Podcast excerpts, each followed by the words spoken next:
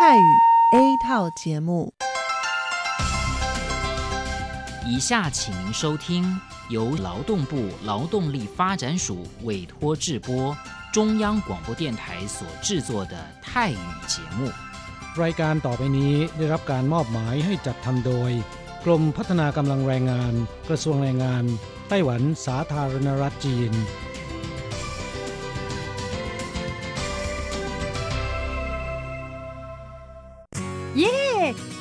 านแล้ว พวกเราไปคาราโอเกะกันเถอะ ฉันมีธุระ เธอไปกันเถอะ เอ๊ะนานที่ปีหนจะนัดไปร้องเพลงกัน หรือว่าเธอมีนัดกับชายหนุ่มจ้าใช่ก็ดีนะสิ ฉันจะไปทำงานหาเงินต่างหาก จริงเหรอ เลิกงานแล้วยังไปหาเงินได้อีกทำไมดีจัง ไปทำที่ไหนอะจริงสิ แถวนี้มีโรงงานหนึ่งช่วงนี้ต้องการคนงานชั่วคราว ช่วงวันหยุดฉันก็ไปทำงานพิเศษที่นั่นจะได้หาเงินเพิ่มขึ้นอีกหน่อย อยากจะซื้อคอมพิวเตอร์ให้ลูกชายที่เมืองไทยลำไพไม่ได้นะ กฎหมายไต้หวันกำหนดไว้ว่า พวกเราจะต้องทำงานให้เท่าแก่ที่ยื่นขออนุญาตนำเราเข้ามาทำงานในไต้หวันเท่านั้น การไปทำงานที่อื่น ถือว่าผิดกฎหมาย หากถูกจับได้จะถูกยกเลิกไปอนุญาตทำงาน ไม่เพียงถูกส่งกลับประเทศ ต่อไปก็เข้ามาทำงานในไต้หวันไม่ได้อีกแล้วฮะรุนแรงขนาดนั้นเลยเหรอ จะถูกส่งกลับประเทศไม่สามารถมาทำงานไต้หวันได้อีก งั้นฉันก็ไม่มีทางหาเงินส่งลูกเรียนมหาวิทยาลัยนะสิงั้นก็แย่กว่าเดิมมาสิ ใช่แล้ว ในเมื่อเราเข้ามาทำงานในไต้หวันแล้ว ก็ควรต้องปฏิบัติตามกฎหมายไต้หวัน จึงจะมีโอกาสหาเงินส่งกลับไปช่วยเหลือครอบครัว ฉันว่าเธอไปร้องเพลงกับฉันดีกว่านะอืมถูกอย่างที่เธอว่านั่นแหละ ฉันว่าฉันทำงานตามที่ระบุในสัญญาจ้างงานดีกว่า ไม่งั้นแทนที่จะหาเงินได้เยอะกว่าเดิม กลับถูกส่งตัวกลับประเทศซะนี่ใช่แล้วทำงานอยากถูกต้องตามกฎหมายดีกว่า ตอนนี้ไปร้องเพลงกับพวกเราได้หรือยังล่ะผู้ช่วยที่ดีของไต้หวันจูงมือกันก้าวไปข้างหน้า กรมพัฒนากำลังแรงงาน ร่วมฝ่าฟันไปพร้อมกับคุณ สนับสนุนโดยกรมพัฒนากำลังแรงงาน กระทรวงแรงงานไต้หวัน วันดี สัปดาห์ที่แล้วเธอไปไหนมาเหรอทำไมไม่เจอเลย ใช่ ฉันกลับเมืองไทยมาเพิ่งกลับมาเมื่อวานก่อนที่เอง แม่ดีจังเลย แต่ทำไมรีบกลับมาเร็วจังล่ะก็ต้องขอบคุณเท่าแก่ฉันละ เท่าแก่ไปทำเรื่องให้ฉันเข้ามาทำงานไต้หวันอีกครั้ง โดยผ่านศูนย์บริการจ้างตรงของรัฐบาลไต้หวัน ฮะ การจ้างตรงคืออะไรเหรอทำยากไหม ไม่ยากเลย เท่าแกบอกว่าสะดวกมาก แล้วก็ไม่ต้องผ่านบริษัทจัดหางาน ไม่เพียงประหยัดค่าในหน้าที่เมืองไทยนะทำให้ฉันเก็บเงินได้เพิ่มขึ้น ช่วยครอบครัวฉันมีชีวิตที่ดีขึ้นด้วย นอกจากนี้ฉันอยู่กับเท่าแกมานาน คุ้นเคยกันดี การเดินเรื่องเข้ามาทำงานในไต้หวัน โดยวิธีการจ้างตรงเนี่ยยังทำให้ฉันได้ทำงานในสถานที่ที่คุ้นเคย ไม่ต้องเสียเวลาปรับตัวให้เข้ากับที่ทำงานใหม่ ท่าแก่ก็ไม่ต้องปวดหัว ว่าจะต้องเริ่มสอนคนใหม่ เป็นผลดีกับทุกฝ่ายเลยล่ะ แม่ดีจริง ๆ ผมเองสัญญาก็ใกล้ครบแล้วนะเนี่ย ต้องรีบกลับไปบอกข่าวดีให้เท่าแก่รู้แล้วล่ะ จะได้ให้เท่าแก่ไปติดต่อที่ศูนย์บริการจ้างตรง เพื่อขอทำเรื่องให้ผมกลับมาทำงานไต้หวันใหม่ โดยวิธีจ้างตรงได้เลยแล้วก็จะต้องไปบอกข่าวนี้กับเพื่อนๆทุกคนให้ได้รู้กันด้วย ใช่ เรื่องดีๆ แบบนี้ต้องบอกต่อ จะได้ไปใช้บริการกันเยอะๆ ผู้ช่วยที่ดีของไต้หวันจูงมือกันก้าวไปข้างหน้า กรมพัฒนากำลังแรงงาน ร่วมฝ่าฟันไปพร้อมกับคุณ สนับสนุนโดยกรมพัฒนากำลังแรงงาน กระทรวงแรงงานไต้หวัน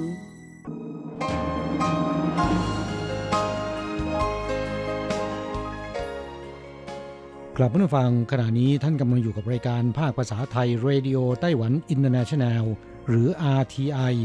ออกกระจายเสียงจากกรุงไทเปไต้หวันสาธารณรัฐจีน เป็นประจำทุกวันนะครับ นอกจากรับฟังทางเครื่องรับวิทยุได้แล้ว ยังสามารถรับฟังรายการผ่านระบบออนไลน์ได้ที่ thai.rti.org.tw หรือที่ RTI Fanpage นะครับ ขอเชิญติดตามรับฟังรายการของเราได้ ตั้งแต่บัดนี้เป็นต้นไป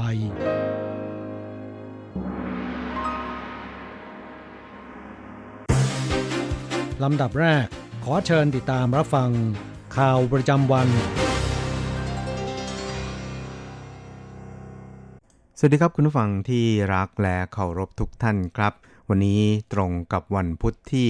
12 สิงหาคมปีพุทธศักราช 2563 นะครับสำหรับข่าวประจำวันจาก RTI ในวันนี้ก็มีผมกฤษณัยสายประพาสเป็นผู้รายงานครับ เรามาเริ่มต้นกันที่สถานการณ์ของโควิด -19 ล่าสุดในไต้หวันกันครับ โดยศูนย์บัญชาการควบคุมโรคระบาดไต้หวันได้เปิดแถลงข่าวในวันนี้นะครับเกี่ยวกับสถานการณ์ล่าสุดของโควิด -19 ในไต้หวันบอกว่า พบผู้ติดเชื้อเพิ่มอีกหนึ่งรายนะครับเป็นชายวัย 50 เศษ ไปทำงานที่ฟิลิปปินส์เมื่อปลายเดือนมิถุนายนที่ผ่านมา ในช่วงระหว่างที่อยู่ในฟิลิปปินส์นั้นก็เคยมีอาการท้องเสีย เมื่อปลายเดือนกรกฎาคมที่ผ่านมา แล้วก็เมื่อเดินทางกลับถึงไต้หวันในวันที่ 10 สิงหาคมนะครับ ก็ได้แจ้งให้เจ้าหน้าที่สนามบินทราบอาการเบื้องต้น จากนั้นจึงได้เก็บตัวอย่างเพื่อตรวจเชื้อที่สนามบิน แล้วส่งตัวไปยังศูนย์กักกันโรคนะครับ จนกระทั่งตรวจพบผลเป็นบวกในวันนี้ทำให้กลายเป็นผู้ติดเชื้อรายที่ 481 ของไต้หวันครับส่วนทางด้านการควบคุมการเดินทางเข้าไต้หวันจากประเทศต่างๆนะครับ ในวันนี้นั้นก็ได้มีการปรับเวียดนามลงจากกลุ่มเสี่ยงต่ำไปอยู่ในกลุ่มเสี่ยงปานกลาง เนื่องจากในช่วงนี้นะครับมีแนวโน้มของการระบาดในชุมชนเวียดนามอย่างมีนัยยะสำคัญนะครับ โดยจนถึงวันนี้นั้นพบผู้ติดเชื้อในเวียดนามแล้วถึง 15 รายครับนอกจากนี้นะครับศูนย์บัญชาการยังได้พิจารณาอนุญาตให้เด็กวัย 2-6 ขวบ ที่เป็นบุตรของคู่สมรสชาวจีน ที่มีใบถิ่นที่อยู่เดินทางเข้าไต้หวันได้แล้วนะครับ ตั้งแต่วันพรุ่งนี้เป็นต้นไป โดยต้องเดินทางมากับพ่อหรือแม่ และต้องกักตัวเป็นเวลา 14 วัน เมื่อเดินทางเข้าไต้หวันแล้ว อีกข่าวหนึ่งครับเราไปดูข่าวเกี่ยวกับนายเฉินเจียนเหรินนะครับ อดีตรองประธานาธิบดีไต้หวันนะครับได้เปิดเผยเกี่ยวกับการพูดคุยกับนายอาซา รัฐมนตรีสาธารณสุขสหรัฐขณะร่วมรับประทานอาหารกลางวันเมื่อวานนี้ โดยระบุว่าทั้งสองฝ่ายนั้น มีการหยิบยกประเด็นการร่วมมือวิจัยค้นคว้าวัคซีนขึ้นมาหารือกันด้วย ซึ่งนายเฉินบอกว่าตอนนี้การวิจัยพัฒนาวัคซีนของไต้หวันนั้น ก็ค่อนข้างราบรื่นครับหากต่างประเทศมียาที่ดี รัฐบาลก็จะดำเนินการไปพร้อม ๆ กันครับ ทั้งนี้ในเฉินครับก็ได้ระบุครับบอกว่า 当然，我们也谈到了有关于疫苗研发的问题，还有疫苗供应的问题。那我们都 แน่นอนว่าเราก็ได้มีการคุยกันในเรื่องวัคซีนด้วย ทั้งด้านการวิจัยพัฒนาและการสนอง แลกเปลี่ยนความคิดเห็นกันอย่างเต็มที่ เพื่อกระชับความร่วมมือระหว่างกัน ก็เพื่อให้ความร่วมมือระหว่างไต้หวันกับสหรัฐนั้น เป็นส่วนหนึ่งในการกระตุ้นสาธารณสุขในเอเชีย กระทั่งในขอบเขตทั่วโลกให้ดีขึ้นนะครับ นายอาซาได้เข้าร่วมพิธีไว้อาลัยอดีตประธานาธิบดีลีติงฮุนในวันนี้ และเขียนข้อความไว้อาลัยอดีตผู้นำไต้หวันท่านนี้เป็นภาษาอังกฤษครับว่า President Lee's Democratic Legacy will forever propel the U.S. ไต้หวัน relation forward นะครับ แล้วก็ลงท้ายด้วยตำแหน่งรัฐมนตรีสาธารณสุขสหรัฐครับ อีกข่าวหนึ่งเราไปดูเกี่ยวกับนายกงหมิงซินนะครับ ประธานสภาพัฒนาแห่งชาติของไต้หวันสาธารณจีน ได้กล่าวในการประชุมซัมมิตภาคอุตสาหกรรมไต้หวัน ในหัวข้อสักราช 5G What's Next ระบุว่า 5G นั้นจะมีบทบาทสำคัญในอนาคตอันใกล้นี้ ปัจจุบันนั้นผู้ประกอบการก็เริ่มให้บริการแล้ว แล้วก็เริ่มมีการทดลองใช้ในหลายบริบทด้วย ไม่ว่าจะเป็นการคมนาคมอัจฉริยะ โรงงานอัจฉริยะ การผลิตไร้คนงานนะครับ การรักษาพยาบาลทางไกล การผ่าตัดด้วยเทคนิคทันสมัย และการเรียนการสอนเป็นต้นครับ ทุกอย่างนั้นล้วนทำงานในระบบออนไลน์ทั้งสิ้น ภาพคมชัดไม่มีการดีเลย์เขาบอกอีกครับว่า 5G กับ 4G นั้น จะเกิดความแตกต่างที่เซิร์ฟเวอร์ในยุค 4G ถูกธุรกิจยักษ์ใหญ่ใช้งานไปจนเกือบหมด แต่ 5G จะไม่เกิดเหตุแบบนี้ขึ้นอีกครับ นายกงได้ระบุครับว่า 新的时代也让我们重新有打破这样的呃封闭式的架构的一个机会。 ยุค 5G นั้นจะเป็นโอกาสในการทำลายโครงสร้างแบบปิดเช่นนี้นะครับ ดังนั้นเนี่ย เมื่อเราเริ่มเปิดโครงสร้าง Open Land ก็จะเป็นการเปิดโอกาสทางธุรกิจครั้งใหญ่ให้แก่ไต้หวัน กระทั่งอาจเกิดการเปลี่ยนแปลงแนวความคิดนวัตกรรมใหม่ๆ ขึ้นอีกด้วยนะครับ เขาระบุว่า ในงบประมาณพิเศษ เพื่ออนาคตที่รัฐบาลได้จัดสรรไว้ 50,000 ล้านนี่นะครับได้ความสำคัญกับ 3 ส่วนได้แก่ การเร่งปูพื้นฐาน ส่งสัญญาณให้ทั่วถึง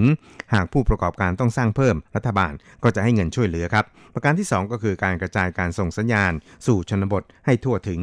และ 3 การพัฒนาการประยุกต์ใช้ อาทิภาคธุรกิจหรือภาครัฐ ในชนบทนั้นต้องเข้าสู่ระบบอัจฉริยะครับอีกข่าวหนึ่งครับเราไปดูประธานาธิบดีโดนัลด์ทรัมป์แห่งสหรัฐนะครับ ได้กล่าวถึงการเยือนไต้หวันของท่านรัฐมนตรี ว่าการกระทรวงสาธารณสุขสหรัฐ โดยชื่นชมผลงานในการป้องกันโควิด -19 ของไต้หวันว่า มีมาตรการที่เหมาะสมเป็นอย่างยิ่ง แต่เขาก็บอกว่าตอนนี้นั้นยังไม่มีแผนการที่จะเยือนไต้หวัน ประธานาธิบดีทรัมป์ได้สัมภาษณ์พิเศษนายฮิลส์ฮิวิตนะครับ พิธีกรรายการวิทยุชื่อดังในสหรัฐ เมื่อวานนี้นอกจากจะสาธยาย เกี่ยวกับสถานการณ์การระบาดของโรคโควิด -19 ในสหรัฐ และประเด็นการเมืองภายในสหรัฐแล้วนะครับยังได้ซักถามเกี่ยวกับความหมายการเยือนไต้หวัน ของรัฐมนตรีสาธารณสุขสหรัฐ ตลอดจนแผนการเยือนไต้หวันของเขาอีกด้วยครับ ซึ่งประธานาธิบดีทรัมป์นั้นก็บอกว่า ตอนนี้ยังไม่มีแผนการดังกล่าว ส่วนการเยือนไต้หวันของนายอเล็กอาซาดรัฐมนตรีสาธารณสุขสหรัฐนะครับ ก็ไม่ได้มีความหมายอื่นใด แต่ที่สำคัญนั้นก็คือ มีการแลกเปลี่ยนข้อคิดเห็นเกี่ยวกับการระบาดของโควิด -19 ซึ่งไต้หวันก็ทำได้ดีเยี่ยม และก็ยังรู้สึกว่าสหรัฐนั้นก็ควบคุมโรคดังกล่าวได้ดีด้วยเช่นเดียวกันนะครับ อีกข่าวหนึ่งครับเราไปดูเกี่ยวกับทางด้าน ผู้ว่ากรุงปาร์กนั้นมีกำหนดการเยือนไต้หวันพร้อมกับประธานสภาของสาธารณรัฐเช็กในปลายเดือนนี้ครับนายซินเดเนกเฮิร์บนะครับ ผู้ว่าการกรุงปรากนครหลวงสาธารณรัฐเช็กได้ประกาศว่าตนนั้นพร้อมด้วยนายมิลอสวีซิลประธานวุฒิสภาของสาธารณรัฐเช็กนะครับมีกำหนดการเยือนไต้หวันพร้อมกันในปลายเดือนนี้ ซึ่งจะเป็นการเยือนไต้หวันเป็นครั้งที่ 2 ในรอบครึ่งปีของเขาทั้งการเยือนไต้หวันของระดับสูงของสาธารณรัฐเช็กในครั้งนี้นั้นมีความหมายพิเศษจริง ๆ ครับ ครับผู้ว่าการปรากนั้นได้ระบุผ่าน Facebook ส่วนตัวในตอนเช้าวันนี้ว่า เขายินดีที่จะร่วมมือกับผู้ที่มีเป้าหมายเดียวกัน เช่น การเสริมสร้างพันธมิตรหุ้นส่วนระหว่างประเทศ ให้มีความเข้มแข็งมากยิ่งขึ้น เขาระบุว่าเขาจะเยือนไต้หวันพร้อมกับประธานวุฒิสภาของสาธารณรัฐเช็กและเชื่อว่าจะเป็นประโยชน์กับทุกฝ่าย โดยใน Facebook ดังกล่าวยังได้แสดงภาพประกอบ เป็นภาพที่เขาถ่ายคู่กับกระเป๋าเดินทางที่บนกระเป๋าเดินทางนั้น ติดธงชาติสาธารณจีน กับธงชาติของสาธารณรัฐเช็กด้วยนะครับทางด้านปฏิกิริยาของจีนแผ่นดินใหญ่นะครับ ก็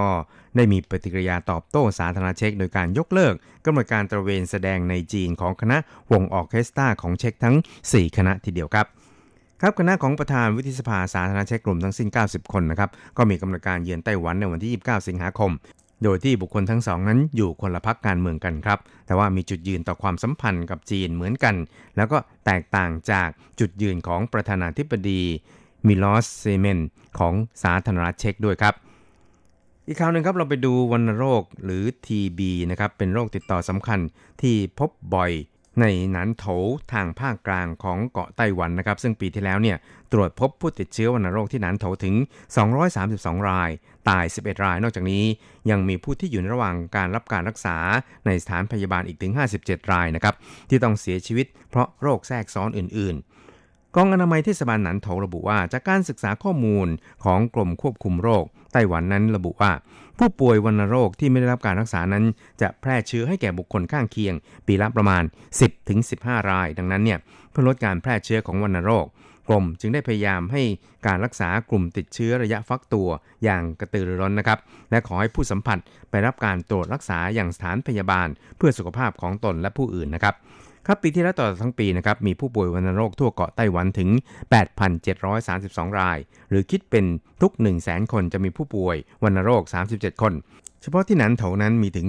232 ราย หรือคิดเป็นทุกแสนคนนั้นมีผู้ป่วย 46.8 คนนะครับ ซึ่งแม้ตัวเลขเฉลี่ยจะสูงกว่าตัวเลขเฉลี่ยทั่วประเทศก็ตาม แต่ก็ลดลงกว่า 50%จากปี 2005 นะครับ ที่มีสูงถึง 97.8 คนต่อ 1 0 0 0 0แสนคนครับสุดท้ายครับเราไปติดตามเกี่ยวกับ NGO ไต้หวัน ส่งกำลังใจสู่ฮ่องกง หลังทางการฮ่องกงจับกลุ่มเจ้าของและผู้บริหาร Apple Daily ในฮ่องกงครับ ตัวแทนของกลุ่ม NGO ไต้หวันตั้งแถวหน้ากระดานเปิดแถลงข่าวพร้อมเปล่งคำขวัญ สนับสนุนฮ่องกง นานาชาติหนุนฮ่องกง ไต้หวันต้องร่วม กฎหมายความมั่นคงทำลายฮ่องกง ไต้หวันฮ่องกงสู้เคียงบ่าเคียงไหลเมื่อเช้าวานนี้ องค์กร NGO ไต้หวันหลายแห่งร่วมกันเปิดแถลงข่าว อ่านแถลงการร่วม เรียกร้องให้ทางการจีนคอมมิวนิสต์ต้องปล่อยตัว ผู้ถูกจับกลุ่มทั้งหมด และยุติการตามล่าทุกอย่าง พร้อมเรียกร้องรัฐบาลไต้หวันนั้น จะต้องเร่งร่างหลักปฏิบัติมาตรา 18 กฎหมายว่าด้วยความสัมพันธ์ฮ่องกงมาเก๊า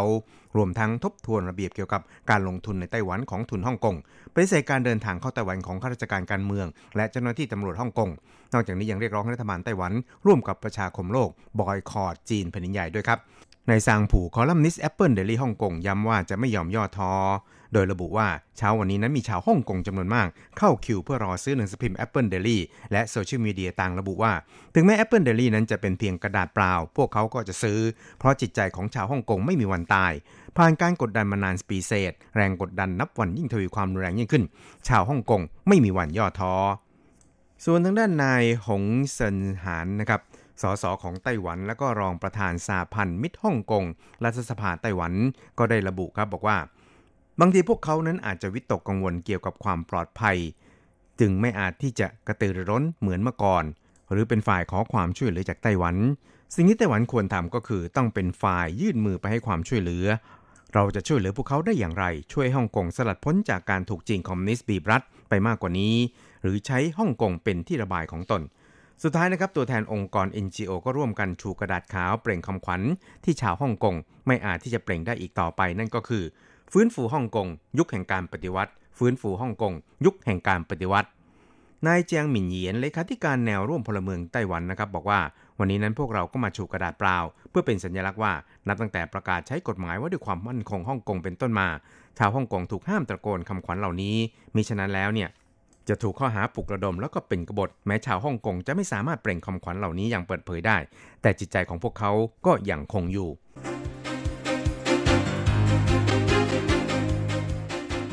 ต่อไปขอเชิญฟังข่าวต่างประเทศและข่าวจากเมืองไทยค่ะ สวัสดีค่ะ คุณผู้ฟังที่เคารพ ช่วงของข่าวต่างประเทศและข่าวในเมืองไทยรายงานโดยดิฉันกัญจยากริชยาคมค่ะ ข่าวต่างประเทศสำหรับวันนี้นั้นเริ่มจากข่าว WHO ต้องการตรวจสอบความปลอดภัยวัคซีนโควิด -19 ของรัสเซีย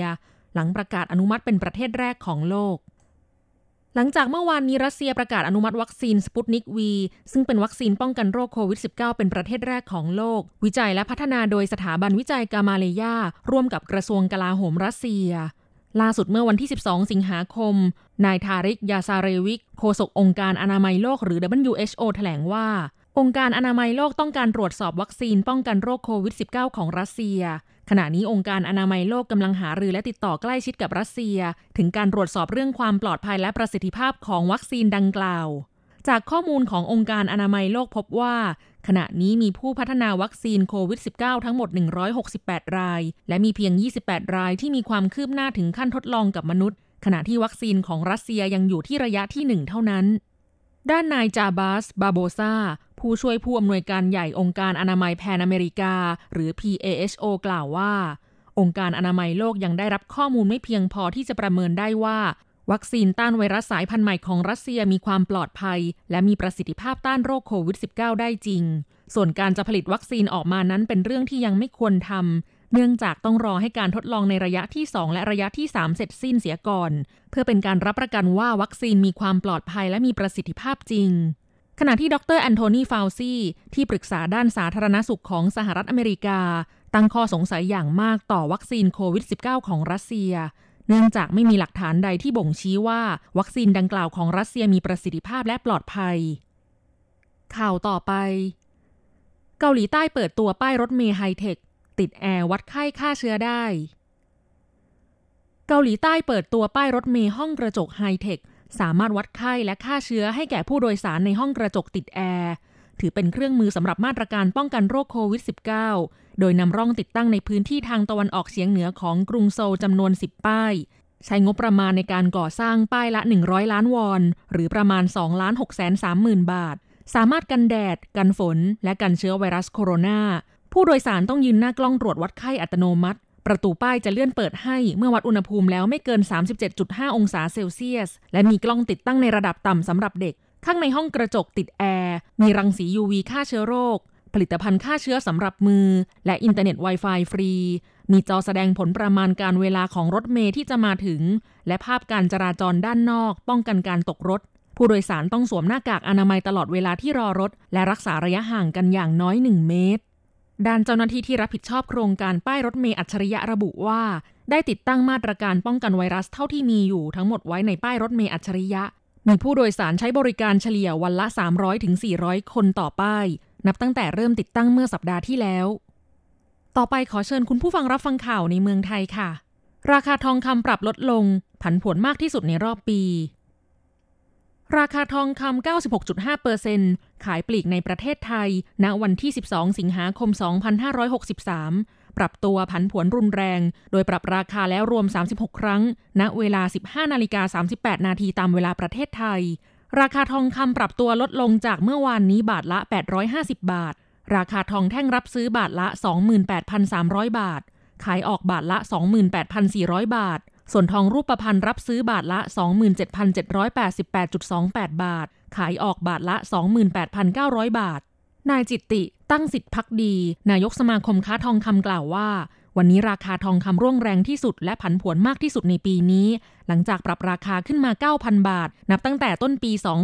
2563 เนื่องจากรัสเซียประกาศว่าได้อนุมัติวัคซีนต้านโควิด -19 เป็นประเทศแรก แรงขายทองคำในฐานะสินทรัพย์ปลอดภัยออกมาเป็นจำนวนมาก แนวโน้มในระยะสั้นราคาทองคำยังมีโอกาสปรับตัวลดลงอีก ดังนั้นนักลงทุนที่จะเข้าซื้อทองคำให้รอไว้ก่อน ส่วนวันนี้มีประชาชนและนักลงทุนนำทองคำออกมาขายเป็นจำนวนมาก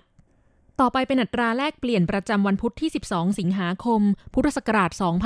2563 อ้างอิงจากธนาคารกรุงเทพสาขาไทเป โอนเงิน 10,000 บาทใช้เงินเหรียญไต้หวัน 9,670 เหรียญ แลกซื้อเงินสด 10,000 บาทใช้เงินเหรียญไต้หวัน 10,020 เหรียญ 1 ดอลลาร์สหรัฐใช้เงินเหรียญไต้หวัน 29.66 เหรียญแลกซื้อค่ะ คุณผู้ฟังคะนั่นเป็นช่วงของข่าวต่างประเทศและข่าวในเมืองไทย รายงานโดยดิฉันการจยากริชยาคมค่ะ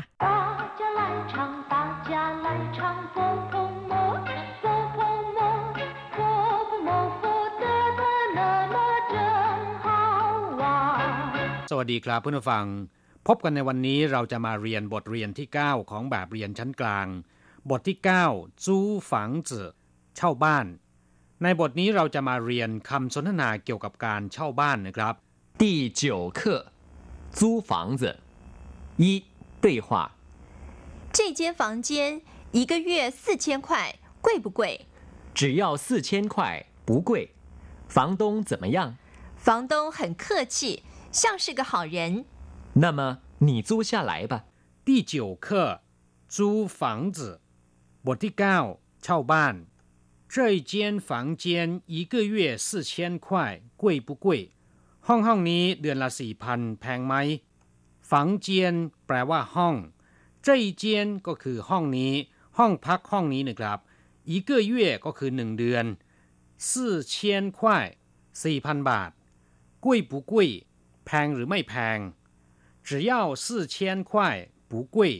房东怎么样เพียงสี่พันบาท ไม่แพง ฝังตงจะมาย่างเจ้าของบ้านเป็นอย่างไร หมายถึงเจ้าของบ้านเป็นคนอย่างไรนะครับฝังตง很客气像是个好人เจ้าของบ้านสุภาพมากท่าทางเป็นคนดีฝังตงแปลว่าเจ้าของบ้าน很客气สุภาพมีมารยาทมาก像是个好人ท่าทางเป็นคนดี ดูเหมือนเป็นคนดี那么你租下来吧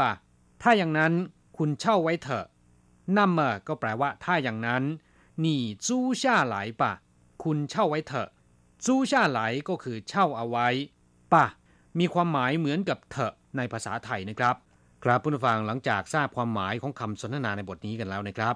ต่อไปขอให้พลิกไปที่หน้า 40 ของแบบเรียนชั้นกลางนะครับ เราจะไปเรียนรู้คำศัพท์ใหม่ๆในบทเรียนนี้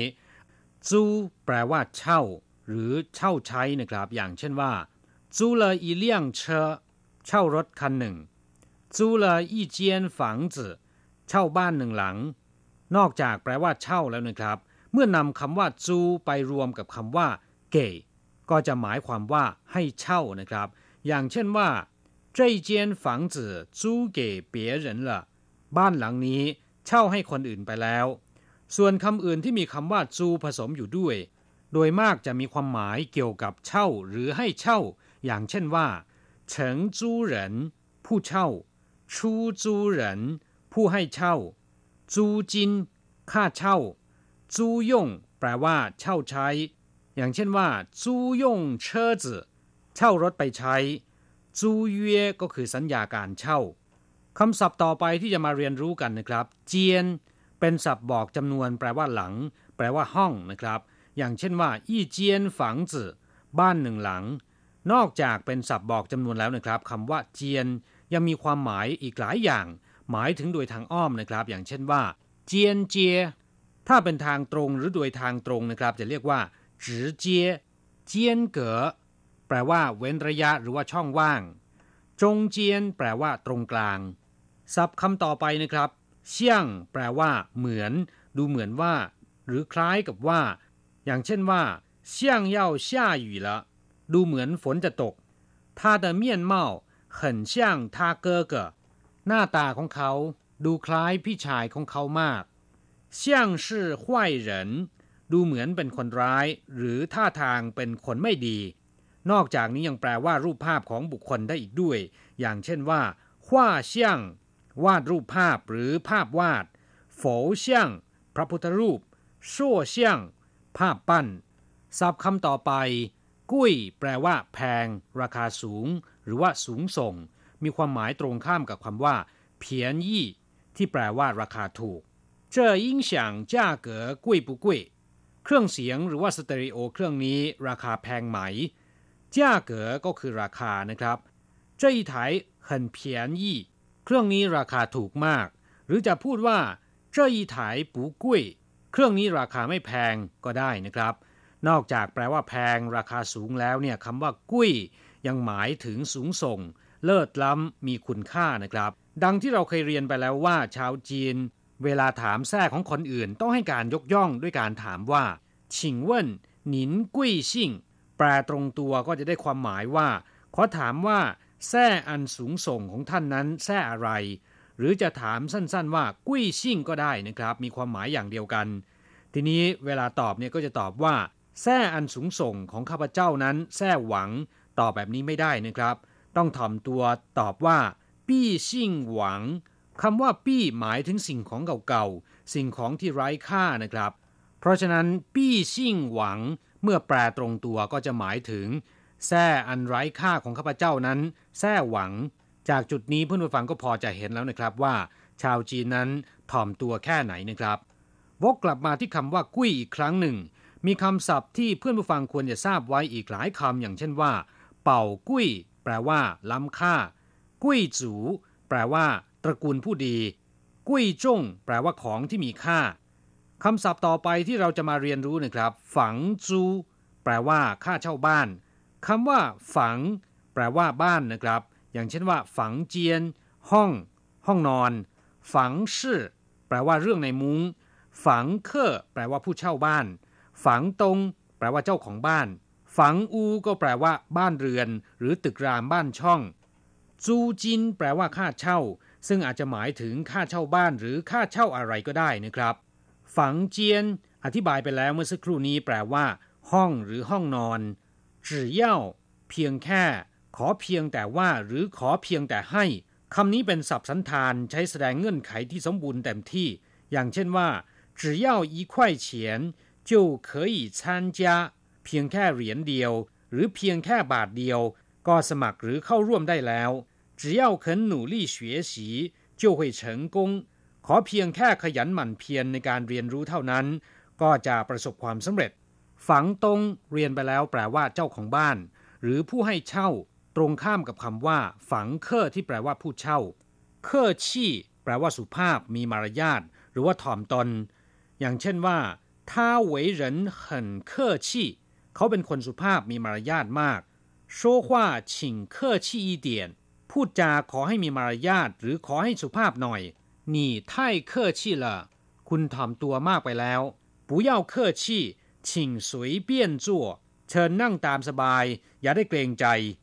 กราบผู้ฟังต่อไปขอให้พลิกไปที่หน้า 41 ของแบบเรียนนะครับ เราจะไปฝึกหัดพูดประโยคใหม่ๆ ขอให้อ่านตามคุณครู三练习这房子好大，有几间房间？有六间，像这样的房子多不多？不少，但是租金比较贵，一个月房租多少钱？租一个月只要八千块钱。这房子好大有几间房间 บ้านหลังนี้ใหญ่โตมาก มีห้องกี่ห้อง有六间มีหกห้อง像这样的房子多不多บ้านแบบนี้มีมากไหม不少但是租金比较贵不少แปลว่าไม่น้อย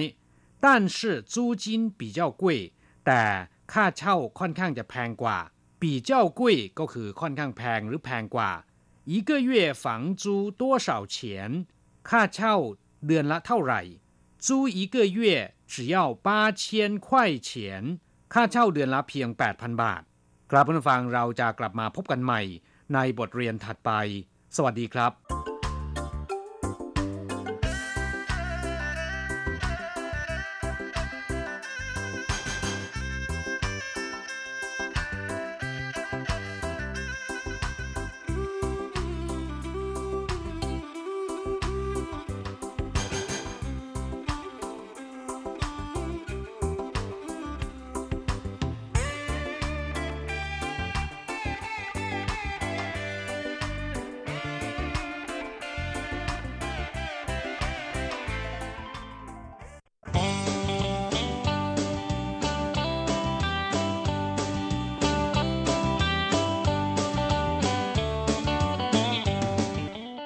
ผู้ฟังขณะนี้ท่านกำลังอยู่กับรายการภาคภาษาไทย RTI เอเชียสัมพันธ์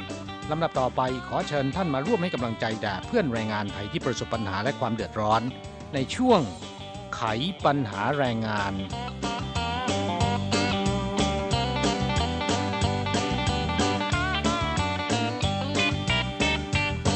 คราบสถานการณ์โควิด -19 ที่ลุกลามไปทั่วโลกนั้นยังไม่มีทีท่าว่าจะหยุดยั้งนะครับ ยังคงรุนแรงต่อไปเรื่อยๆนะ ค่ะสำหรับในไต้หวันก่อนหน้านี้ประชาชนเริ่มวางใจนะคะออกไปเที่ยวกัน รู้สึกว่าไม่ค่อยกังวลกับเรื่องของโควิด เท่าไหร่นัก มองว่าในประเทศนั้นไม่มีผู้ติดเชื้อนะคะแต่ว่าสถานการณ์ในต่างประเทศรุนแรงอยู่ แต่ว่าช่วงปลายเดือนกรกฎาคมเป็นต้นมาเนี่ยนะคะปรากฏว่าสภาพการค่อยๆ แปรเปลี่ยนไป ผู้คนกลับมากังวลกันอีกแล้วนะคะครับหลังจากที่มีการตรวจพบคนงานไทยเดินทางกลับประเทศไทยนะครับ เมื่อวันที่ 21 กรกฎาคมที่ผ่านมานี้ หลังจากที่เข้ารับการกักตัวที่โรงแรมเป็นเวลา 5 วันแล้วเนี่ยมีการตรวจพบเชื้อโควิด -19 แบบอ่อนๆนะฮะข่าวนี้ก็ทำให้ผู้คนในไต้หวันผวากันอีกครั้งหนึ่ง เพราะเกรงว่าจะติดเชื้อจากในไต้หวันนะครับ เนื่องจากว่าคนงานไทยรายนี้เดินทางมาทำงานที่ไต้หวันเป็นเวลา 2 ปี และระหว่างนี้ไม่เคยเดินทางไปที่ไหนนะฮะเมื่อกลับประเทศไทยไปได้ 5 วันตรวจเช็คเนี่ยพบว่าติดเชื้อ ซึ่งก็เป็นเรื่องใหญ่ ที่ทางการไต้หวันจะต้องมีการตรวจเช็คอย่างละเอียดนะครับ ไม่ว่าจะเป็นเพื่อนร่วมงาน และผู้สัมผัสใกล้ชิดกว่า 200 คน ตลอดจนแรงงานไทยที่ป่วยเป็นไข้หวัดท้องร่วงท้องเสียมีอาการคล้ายๆ กับโรคโควิด แล้วเข้ารับการรักษาในสถานพยาบาล ช่วงเดือนมิถุนายนแล้วก็เดือนกรกฎาคม รวมทั้งหมด 43 คน ก็ถูกตรวจเชื้อโควิด -19 ทั้งหมด แต่ผลการตรวจด้วยเทคนิค PCR ปรากฏว่าเป็นลบทั้งหมดนะครับ ก็เบาใจไปได้ระดับหนึ่ง แต่ว่าในอีกสัปดาห์ต่อมาเนี่ยพบมีวิศวกรชาวเบลเยียมรายหนึ่งนะคะมาทำงานที่ไต้หวันได้ 2 เดือนเศษเกือบจะ 3 เดือน ก่อนจะเดินทางกลับประเทศไป ไปตรวจโควิดก่อนขึ้นเครื่องนะคะปรากฏว่าเจอติดเชื้อโควิด ข่าวนี้เป็นที่ตื่นตระหนกของคนไต้หวันเป็นอย่างมาก มีการตรวจสอบไทม์ไลน์วิศวกรผู้นี้นะคะพบว่าเขาเดินทางไปยังเมืองต่างๆ หลายเมืองด้วยกันนะคะหลังจากที่ติดตามผู้ที่สัมผัสใกล้ชิดมาทำการตรวจคัดกรอง ปรากฏว่า 3-400 คนเนี่ย ผลการตรวจเป็นลบทั้งหมดไม่มีใครติดเชื้อนะคะกระนั้นก็ตาม ข่าวนี้ได้สร้างกระแสความตื่นตระหนกให้กับผู้คนในไต้หวันไม่น้อย เริ่มเกิดกระแสการซื้อหน้ากากอนามัยมากักตุนกันอีก เพราะเกรงว่าอาจจะยังมีเชื้อหลงเหลืออยู่นะคะแม้ว่าผลการตรวจผู้สัมผัสใกล้ชิดจะเป็นลบก็ตามนะคะหลังจากที่ข่าวนี้ผ่านพ้นไปแล้ว ประมาณแค่ 2 วันเท่านั้นเอง ก็เกิด มีอีกข่าวหนึ่งขึ้นมานะคะนั่นก็คือ มีวิศวกรชาวญี่ปุ่นอีกคนหนึ่งเดินทางเข้าสู่ไต้หวันในช่วงกลางเดือนมิถุนายน หลังผ่านช่วงการกักตัว 14 วันแล้วก็ไปทำงานในบริษัทแห่งหนึ่งทางภาคเหนือของไต้หวันนะคะ ตั้งแต่ช่วงสิ้นเดือนมิถุนายน และเมื่อวันที่ 1 สิงหาคม เขาได้เดินทางกลับญี่ปุ่นไป ปรากฏว่าการตรวจคัดกรองที่สนามบินญี่ปุ่นนั้นมีเชื้อโควิด -19 นะคะ ข่าวนี้ก็ยิ่งทำให้คนไต้หวัน ตื่นตระหนกกันใหญ่ เกิดกระแสแย่งกันซื้อหน้ากากอนามัยค่ะ จนตอนนี้เนี่ยหลายที่หาซื้อไม่ได้แล้วนะคะครับแต่การซื้อหน้ากากอนามัยแบบใช้บัตรประกันสุขภาพยืนยันตัวตน ก็ยังสามารถซื้อได้ต่อไป จนถึงสิ้นปีนี้นะครับค่ะคือทุก 14 วันเนี่ยสามารถซื้อได้ 9 แผ่นนะค่ะสำหรับผู้ใหญ่นะคะถ้าเป็นหน้ากากสำหรับเด็กนั้นสองสัปดาห์ซื้อได้ 14 แผ่นนะคะและในจำนวนผู้ติดเชื้อรายใหม่ ซึ่งสงสัยว่าอาจจะติดเชื้อจากในไต้หวันนะคะแม้ว่าตอนนี้เนี่ยทางศูนย์บัญชาการควบคุมโรคบอกว่ายังหาต้นตอการระบาดไม่พบนะคะครับนอกจากกรณีที่กล่าวมาแล้วข้างต้นนะครับ ตอนนี้ในต่างประเทศเนี่ยสถานการณ์ รุนแรงขึ้นเรื่อยๆนะครับแล้วก็ประเทศในเอเชีย โดยเฉพาะประเทศผู้ส่งออกแรงงานมายังไต้หวันนะครับ อย่างฟิลิปปินส์อินโดนีเซีย หรือแม้กระทั่งเวียดนามนะครับ ที่ก่อนหน้านี้ไม่ค่อยมีปัญหาตอนนี้ก็เริ่มรุนแรงมากขึ้นนะฟิลิปปินส์เนี่ยเพิ่มขึ้นวันละหลายพันคนแล้วก็ตลอดเดือนกรกฎาคมที่ผ่านมานะครับ ผู้ติดเชื้อจากต่างประเทศที่เดินทางเข้าสู่ไต้หวันและถูกตรวจพบกว่า 20 คน ในจำนวนนี้กว่าครึ่งหนึ่งนะครับ เป็นผู้ที่เดินทางมาจากฟิลิปปินส์เพราะฉะนั้นทางการเนี่ยเริ่มมีการประกาศให้ผู้เดินทางมาจากฟิลิปปินส์จะต้องรับการตรวจเชื้อโควิด -19 ทุกคนตั้งแต่ 26กกรกฎาคมที่ผ่านมานี้นะครับค่ะจากสถานการณ์ต่างๆ เหล่านี้รวมถึงผู้คนเริ่มตื่นตระหนกกันอีกครั้งหนึ่ง ทางรัฐบาลเนี่ยก็มีมาตรการใหม่นะครับ หลังจากที่มีการผ่อนปรนไปแล้วก่อนหน้านี้ มีการประกาศเมื่อวันที่ 5 สิงหาคมที่ผ่านมานี้นะครับ เมื่อไปในสถานที่ที่มีคนแออัด หรือสถานที่ปิดมิดชิด ดังต่อไปนี้จะต้องสวมใส่หน้ากากอนามัยนะครับ ไม่งั้นคุณจะเข้าไปไม่ได้นะฮะค่ะ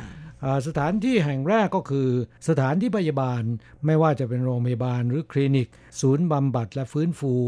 สองก็คือการใช้บริการขนส่งมวลชน ขึ้นรถโดยสาร รถไฟฟ้า รถไฟก็ต้องสวมใส่หน้ากากอนามัยนะครับ ไม่งั้นอาจจะไม่สามารถใช้บริการได้นะฮะค่ะแล้วก็นอกจากนี้ยังมีตลาดนัด ห้างสรรพสินค้าซูเปอร์มาร์เก็ตไฮเปอร์มาร์เก็ตห้างขายส่งขนาดใหญ่ พวกนี้ก็ต้องสวมใส่หน้ากากอนามัยนะครับ แล้วก็ยังมีสถานศึกษาไม่ว่าจะเป็นโรงเรียนทุกระดับ แล้วก็สถานกวดวิชานะครับ ก็ต้องสวมใส่หน้ากากอนามัย และยังมีสนามกีฬา ศูนย์นิทรรศการ ศูนย์ประชุมพวกนี้เป็นต้น นอกจากนี้ยังมีศาสนสถาน แล้วก็สถานบันเทิง การจัดงาน กิจกรรมขนาดใหญ่นะครับ ก็ต้องสวมใส่หน้ากากอนามัยนะค่ะนั่นเป็นสถานที่สาธารณะ 8 ประเภทที่ศูนย์บัญชาการควบคุมโรค ให้สวมใส่หน้ากากอนามัย นี่เป็นมาตรการที่ใช้ทั่วประเทศนะคะสำหรับในกรุงไทเปนั้นรู้สึกว่าจะเข้มกว่านะคะโดย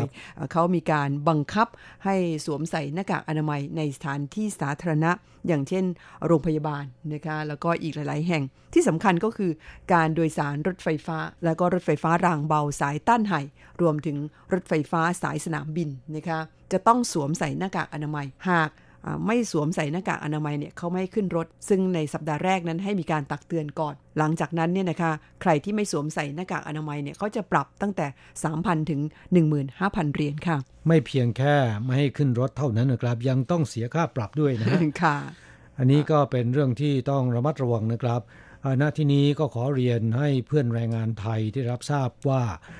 สถานการณ์โควิด -19 ในไต้หวันนะครับยังวางใจได้นะฮะแต่ว่าอย่าชะล่าใจนะครับ เพราะฉะนั้นหน้ากากอนามัยมีความสำคัญเป็นอย่างยิ่ง ดิฉันแนะนำเพื่อนผู้ฟังนะคะว่า ถ้าหากว่าคุณอาศัยอยู่ในไต้หวัน ไม่ว่าจะเป็นผู้ที่มาตั้งรกรากที่นี่ หรือว่าเพื่อนผู้ฟังที่มาทำงานที่นี่นะคะให้พกหน้ากากอนามัยติดกระเป๋าไว้เลยนะคะสัก 2 แผ่นเพื่อขาดเผื่อเหลือ เพราะบางทีเนี่ยเราออกไปไหนหยิบกระเป๋าไปเลยลืมนะคะ แต่ว่าเมื่อคุณออกไปแล้วเนี่ยรถเมย์เขาไม่ขึ้นนะคะถ้าคุณไม่สวมหน้ากากอนามัยนะคะต้องวิ่งกลับมาเอาอีกบางทีมันไกลนะคะแล้วก็หาซื้อยากด้วยเดี๋ยวนี้นะคะครับ ต้องระมัดระวังและนอกจากหน้ากากอนามัยแล้วนะครับ ไปไหนมาไหนต้องหมั่นล้างมือนะครับ อย่าไปในสถานที่แออัดมีคนชุมนุมกันเยอะๆนะครับ หลีกเลี่ยงไปจะดีที่สุดปลอดภัยที่สุดนะฮะนอกจากนี้แล้วก็แนะนำให้เพื่อนฟังนะคะในยามปกติเนี่ยต้องหมั่นออกกำลังกายนะคะแล้วก็นอนหลับพักผ่อนให้เพียงพอ ทานอาหารที่มีโภชนาการนะคะอันนั้นก็จะเป็นอีกวิธีการหนึ่งที่จะช่วยเราป้องกันโควิดนะคะครับสร้างภูมิคุ้มกันให้กับตัวเรานะครับ ก็ขอให้เพื่อนแรงงานไทยเพื่อนผู้ฟังของเราทุกคนปลอดโรคปลอดภัยกันทุกท่านนะฮะ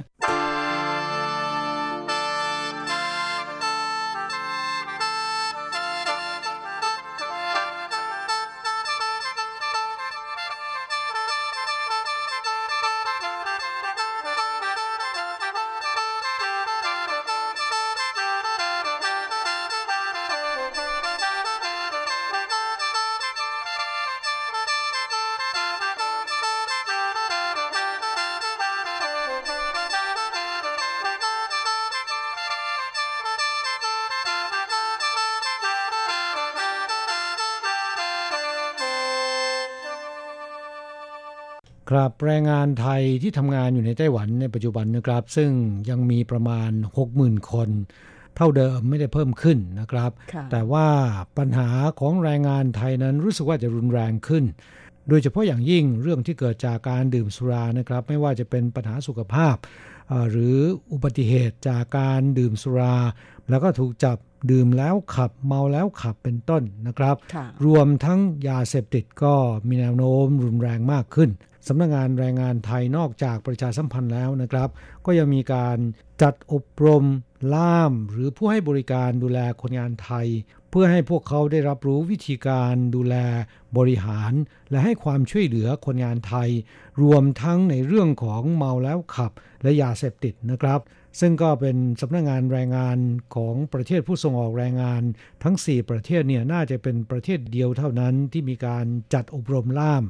ให้ความรู้แก่ล่ามในการบริการคนงานไทยนะฮะชาติอื่นๆนั้น แม้นจะมีคนงานที่ต้องดูแลและมีปัญหาก็ไม่น้อยเหมือนกัน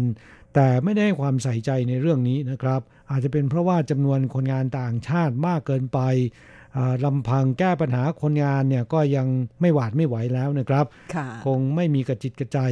มาอบรมล่ามนะค่ะความจริงแล้วล่ามนั้นถือเป็นตัวแปรสำคัญนะคะสำหรับการมาทำงานที่ไต้หวันของคนงานไทย เพราะว่าเป็นตัวกลางที่เชื่อมระหว่างคนงานกับนายจ้างนะคะหากว่าเจอล่ามดีๆเนี่ยบางทีก็จะทำให้คนงานไทยทำงานในไต้หวันได้อย่างค่อนข้างราบรื่นทีเดียวนะคะครับแล้วก็ปัญหาต่างๆก็จะไม่ค่อยมีนะค่ะเพราะฉะนั้น การเป็นล่ามเนี่ย ก็ต้องบอกว่าเปรียบเหมือนกับจาราบีนะยังไงคะคือน้ำมันหล่อลื่นสามารถที่จะช่วยสื่อสารเจรจาแล้วก็คลี่คลายปัญหาระหว่างคนงานและนายจ้างได้นะครับเปรียบเทียบสดิฉันนึกภาพไม่ออก คงเป็นเพราะดิฉันไม่ค่อยรู้เรื่องเกี่ยวกับพวกเครื่องยนต์เท่าไหร่ แต่ในความรู้สึกของดิฉันมีความรู้สึกว่าล่ามนั้นถือเป็น ตัวกลางที่มีความสำคัญนะคะแล้วก็เทคนิคในการสื่อสารทักษะในการแปลภาษาให้กับคนงาน แล้วก็ในจ้างได้รู้เรื่องกันเนี่ยมันมีความสำคัญอย่างยิ่งยวดทีเดียวนะคะครับจะสังเกตเห็นได้ว่าพอมีข่าวเกี่ยวกับเรื่องของค่าบริการ เรื่องค่าหัวคิว เรื่องการต่อสัญญา หรือมีข่าวคราวเกี่ยวกับเรื่องของล่ามเนี่ยจะมีคนงานไทย มาด่ากันเยอะนะ แสดงว่าสื่อสารไม่ค่อยดีนะคะทำให้คนงานมีความรู้สึกว่าล่ามนี้ไม่ค่อยได้ช่วยเหลือตัวเองสักเท่าไหร่นะคะครับเพราะฉะนั้นสำนักงงานแรงงานไทยเนี่ยก็มีความริเริ่มที่ดีนะฮะให้การอบรมล่าม ให้ความเข้าใจที่ถูกต้องในการบริหารดูแลคนงานไทย ซึ่งเพื่อนแรงงานไทยก็คงจะสังเกตเห็นได้ว่าล่ามในปัจจุบัน ถ้าเทียบกับสมัยก่อนแล้วเนี่ยน่าจะดีขึ้นเยอะนะฮะค่ะ แม้นจะยังไม่เป็นที่น่าพอใจกันทั้งหมดนะครับ แต่การให้ความช่วยเหลือคนงานไทยของล่ามในปัจจุบันน่าจะดีขึ้น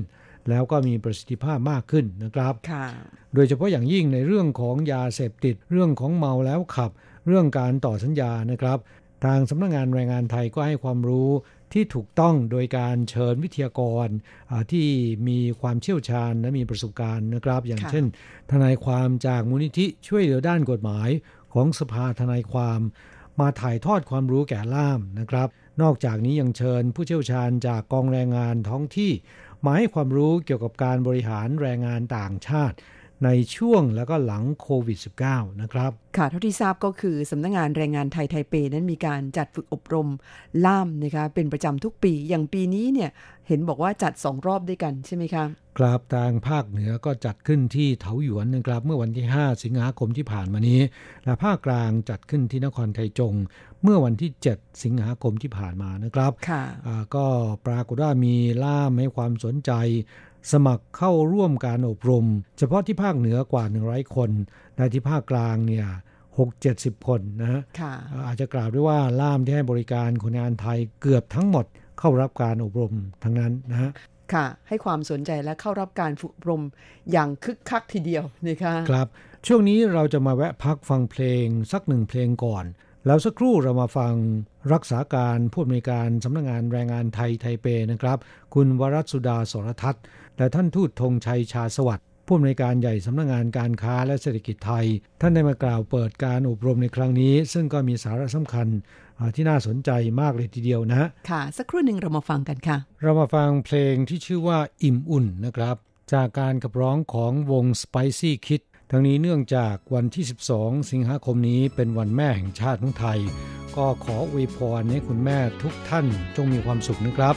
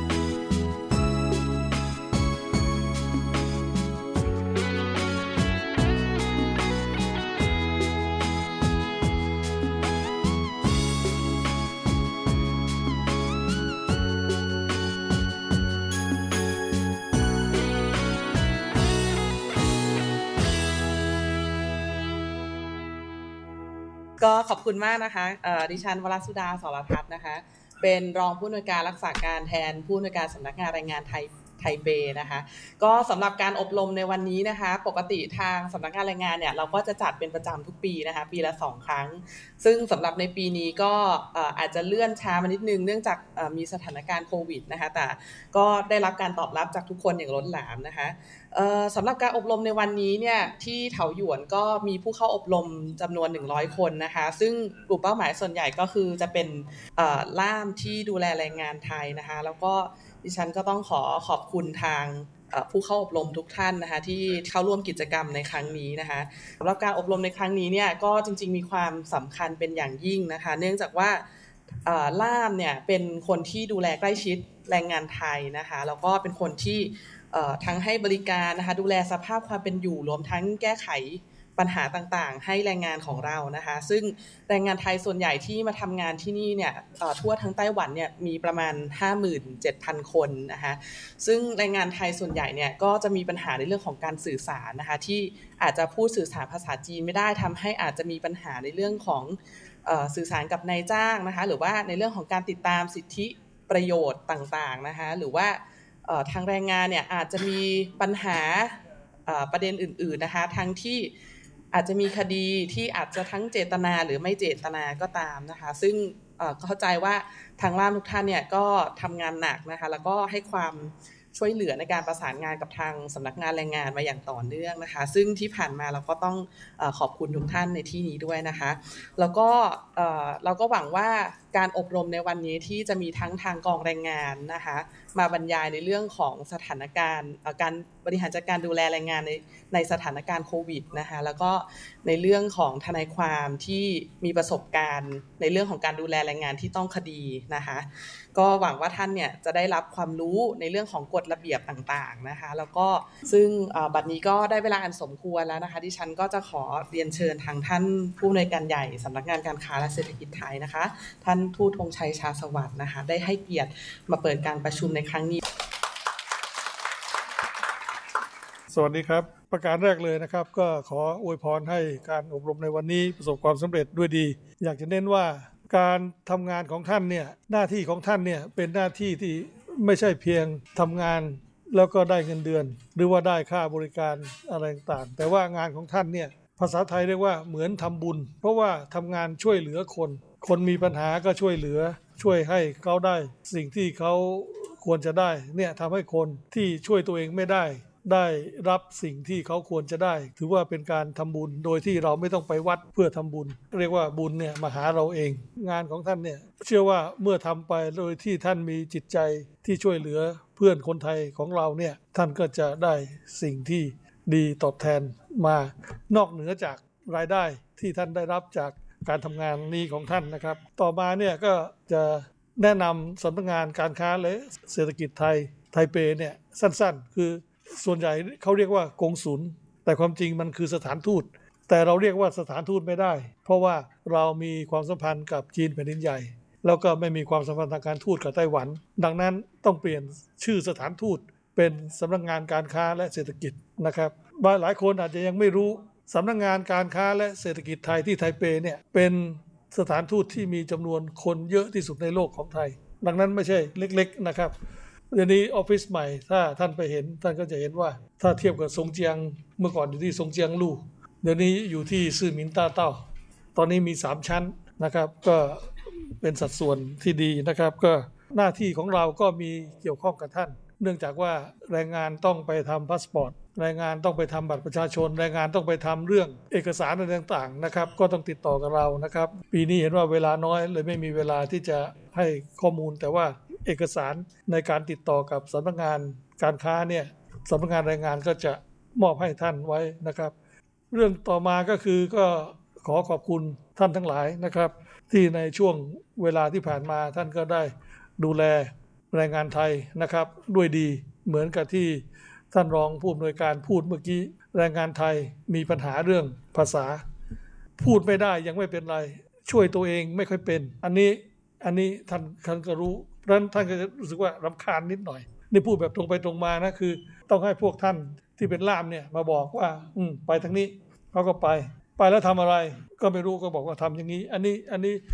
เราไม่ใช่ไม่รู้ข้อจำกัด เราไม่ใช่ไม่รู้ข้อด้อยของแรงงานไทย แรงงานไทยข้อดีมีก็คือว่าปัญหาน้อยไม่ค่อยประท้วงอ่านะแต่ว่าข้อด้อยคือมึนอันนี้ต้องพูดกันตรงๆ ดังนั้นเนี่ยท่านก็จะ รู้สึกเหนื่อย แต่เหนื่อยนิดหน่อยก็จะกลับไปสู่ประโยคแรกที่ผมพูดก็เป็นการทำบุญนะช่วยเหลือเพื่อนมนุษย์ แล้วเขาก็ทำให้ครอบครัวเขามีรายได้มีอะไรเขาก็ดีขึ้นมานะครับ อันเนี้ยก็จะมีปัญหานี้แล้วก็ไม่รับรู้ข้อมูลข้างนอก นึกว่าจะทำอะไรก็ได้ อย่างที่ท่านรองพูดเมื่อกี้พรุ่งนี้จะกลับขึ้นเครื่องบินกลับไปเมืองไทยแล้วไปกินเหล้าฉลองขี่มอเตอร์ไซค์จักรยานตำรวจจับกลับบ้านไม่ได้เสียตังค์ฟรี อันเนี้ย นะครับ ซึ่งก็จะเกี่ยวกับประเด็นของท่านที่ได้ตักเตือนคนเหล่านี้ว่าควรจะประพฤติตนประพฤติตัวให้อยู่ในกรอบ แต่ว่าคนกินเหล้ากินอะไรนะมันก็ลำบากอะแต่ว่าเราก็ได้แค่เตือนๆนะครับ ดังนั้นเนี่ยก็คือว่าที่ท่านเนี่ยก็ได้ดูแลมาเราก็ขอขอบคุณนะครับ แล้วก็โดยเฉพาะช่วงโควิด และก็มีการส่งแรงงานกลับโดยเครื่องบินเหมาลำที่เราประสานงานให้เนี่ยนะครับ พวกท่านก็ได้มีส่วนช่วยที่ดีนะครับ โดยส่วนมากก็ ไปดูแลนะครับ ถ้าเป็นไปได้เนี่ยอยากให้ท่านไปเอง เพราะว่าแรงงานคุ้นเคยกับท่าน รู้จักหน้าอยู่ พอท่านเปลี่ยนคนปุ๊บเนี่ยอันนี้ก็มึนเลยไม่รู้ติดต่อยังไง แล้วก็ถ้าท่านไปเองท่านก็จะรู้ว่าเมื่อถึงสนามบินควรจะเอาเอกสารอะไรให้ให้กับแรงงาน แต่ว่าถ้าคนรับช่วงเนี่ย บางทีเขาก็เออเออแล้วก็ไปแทนให้แล้วก็บางทีกลับไปแล้วพาสปอร์ตก็ลืมให้อันนี้ก็นั่งรออยู่ ต้องโทรเรียกกลับมาอะไรต่างๆนะครับ ก็วุ่นวายพอควรนั้นถ้าเป็นไปได้ก็อยากจะรบกวนท่านไปเองนะครับ แต่ถ้าไม่ได้ไปเองก็ฝากคนเข้าไปหรือก็อาจจะฝากเพื่อนของท่านที่รู้จักที่ไปเนี่ยบอกว่าฝากฝากช่วยดูให้นิดนึงนะครับ ปัญหาก็จะน้อยลงนะฮะอันนี้ก็อันนี้ก็เป็นเป็นเรื่องที่ขอบคุณท่านมาอีกทีหนึ่ง แล้วก็นอกจากการทำงานสิทธิประโยชน์ การดูแลทั่วไปแล้วเนี่ยก็ยาบ้านี่คนไทยก็ ผมก็ไม่เข้าใจว่าทำไมมันชอบกินนะคนชอบกินไอ้พวกเนี้ยก็คือคนที่ดูแลตัวเองไม่ได้ อันนี้คือปัญหา เพราะนั้นเนี่ยแรงงานวิธีที่จะดูเนี่ยคนที่มึนๆเนี่ยมักจะมีโอกาสไปกินยาไปไปเสพยาเสพติด หรือไปทำอะไรที่นอกเหนือความคาดหมายนะครับ เพราะว่าคนพวกนี้ไม่รู้ว่าอะไรคืออะไร ไม่รู้อะไรถูกอะไรผิด อันนี้ก็ไม่รู้เกิดจากระบบของประเทศไทยนะไม่ได้ว่าไม่ได้ว่าท่านไม่ดูแล แต่ว่า ท่านพบเห็นสิ่งนี้ก็คือว่าวิธีดูคนงานคนไหนจะมีปัญหาไม่มีปัญหาเนี่ยผมคิดว่าทำอะไรไม่ถูกเลยเนี่ยมักจะทำในสิ่งที่เราคาดไม่ถึงนะครับ เพราะว่าความรู้สึกที่จะรับผิดชอบต่ำอันนี้ก็ฝากเป็นข้อสังเกต เราก็ต้องพูดตรงๆนะเราไม่ได้บอกว่ามาถึงผมก็เชียร์ว่าแรงงานไทยดีโอ้ยอย่างงู้นอย่างนี้พวกคุณแย่เลยไม่ใช่ ท่านต่างหากเป็นผู้ที่จะต้องช่วยเอื้อเฟื้อเผื่อแผ่เนี่ยนี่เป็นการขอร้องนะครับ ว่าช่วยเอื้อเฟื้อ แรงงานไทยให้มากขึ้นนะครับทีนี้เรื่องแรงงานไทยลดลงเนี่ยอาจจะเป็นแนวโน้ม ถ้าพูดให้หมดเปลือกจริงๆเนี่ยก็คือเมื่อ 20 กว่าปีก่อน แรงงานไทยมี 2 0 0 0 0 0วงนั้นดังนั้นลามต้องมี 500 คนไม่ใช่ไม่ใช่ร้อยคน ประเด็นก็คือว่าตอนหลังเนี่ยค่าในหน้าค่าอะไรต่างๆเนี่ยมันลดลง บริษัทจัดหางานก็ไม่ค่อยสนใจแรงงานก็ลดลงเอง แล้วก็มีเวียดนามมีอินโดเข้ามาแทนที่แต่แนวโน้มเนี่ยนะฮะเท่าที่ผมไปพูดคุยกับโรงงานทั่วไต้หวันเนี่ย จริง ๆเขาก็ยังอยากได้แรงงานไทยเขายังอยากได้อยู่ เพราะว่าก็ทำงานไม่ค่อยมีปัญหาอะไร ดังนั้นเนี่ยก็ท่านเองก็มีส่วนที่จะช่วยให้นายจ้างเนี่ยกระตุ้นนายจ้าง เท่าที่สัมผัสมาแรงงานไทยโอเค แม้ว่าจะมีปัญหาและอุปสรรคหนึ่งสองสามเนี่ยแต่ว่าแรงงานไทยก็มีประสิทธิภาพ ท่านก็มีส่วนช่วยที่จะทำให้แรงงานไทยในไต้หวันเพิ่มขึ้นได้ อันนี้ก็เป็นวินวินนะเพราะว่าตราบใดที่มีแรงงานไทยอยู่ งานของท่านก็ มั่นคงระดับหนึ่ง ถ้าแรงงานไทยน้อยลงเรื่อยๆ ปีหน้าล่ามก็น้อยลงเรื่อยๆใช่ไหมอันนี้ก็เป็นอันนี้ก็เป็นความเสี่ยง ดังนั้นเนี่ยผมคิดว่าเราก็ช่วยกันในแง่ที่ว่า ถ้าท่านประเมินแล้วว่าแรงงานไทยบวกลบคูณหารแล้ว ท่านก็อาจจะช่วยเชียร์กับเท่าแก่เชียร์กับบริษัทจัดหางานว่าเออเราน่าจะเอาแรงงานไทยไว้เป็นหลักนะสำหรับเนี่ยก็จะเป็นประโยชน์กับท่าน ยินดีและก็ดีใจนะครับที่ได้มาพบกับท่านในวันนี้ แล้วก็อีกครั้งหนึ่งก็ขอให้ทุกท่านประสบความสำเร็จ แล้วก็ขอให้การอบรมในวันนี้สำเร็จด้วยดีขอบคุณกลับก็เป็นคำพูดของรองผู้อำนวยการสำนักงานแรงงานไทยไทเป แล้วก็ท่านทูตธงชัยชาสวัสดิ์ผู้อำนวยการใหญ่สำนักงานการค้าและเศรษฐกิจไทย ในพิธีเปิดการอบรมล่ามและอาสาสมัคร 2020 ของสำนักงงานแรงงานไทยไทเปที่นครเทาหยวนนะครับ ค่ะ ก็มีหลายประเด็นที่น่าสนใจนะคะ วันนี้นำมาเปิดโอกาสให้ได้รับฟังกันสำหรับท่านที่ไม่มีโอกาสไปร่วมอบรมในครั้งนี้ เวลาในรายการของเราวันนี้หมดลงซะแล้วค่ะ เราจะมาอำลาจากกันด้วยเสียงเพลงเพื่อแม่แพ้บ่ได้ จากการขับร้องของสีพรอัมไพพงศ์จากนั้นจะกลับมาพบกันใหม่ที่เก่าเวลาเดิมในสัปดาห์หน้าสำหรับวันนี้ สวัสดีครับ สวัสดีค่ะ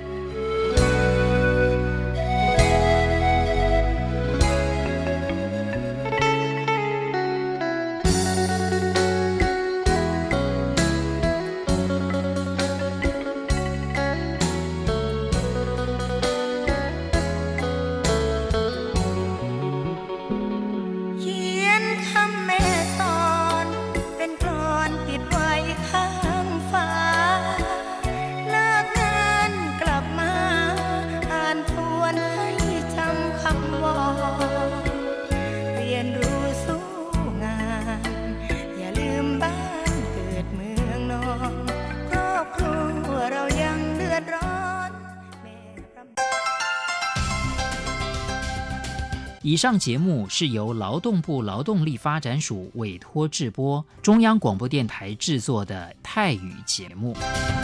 ที่ท่านรับฟังจบลงไปแล้วนั้นเป็นรายการที่ได้รับมอบหมายให้จัดทำโดย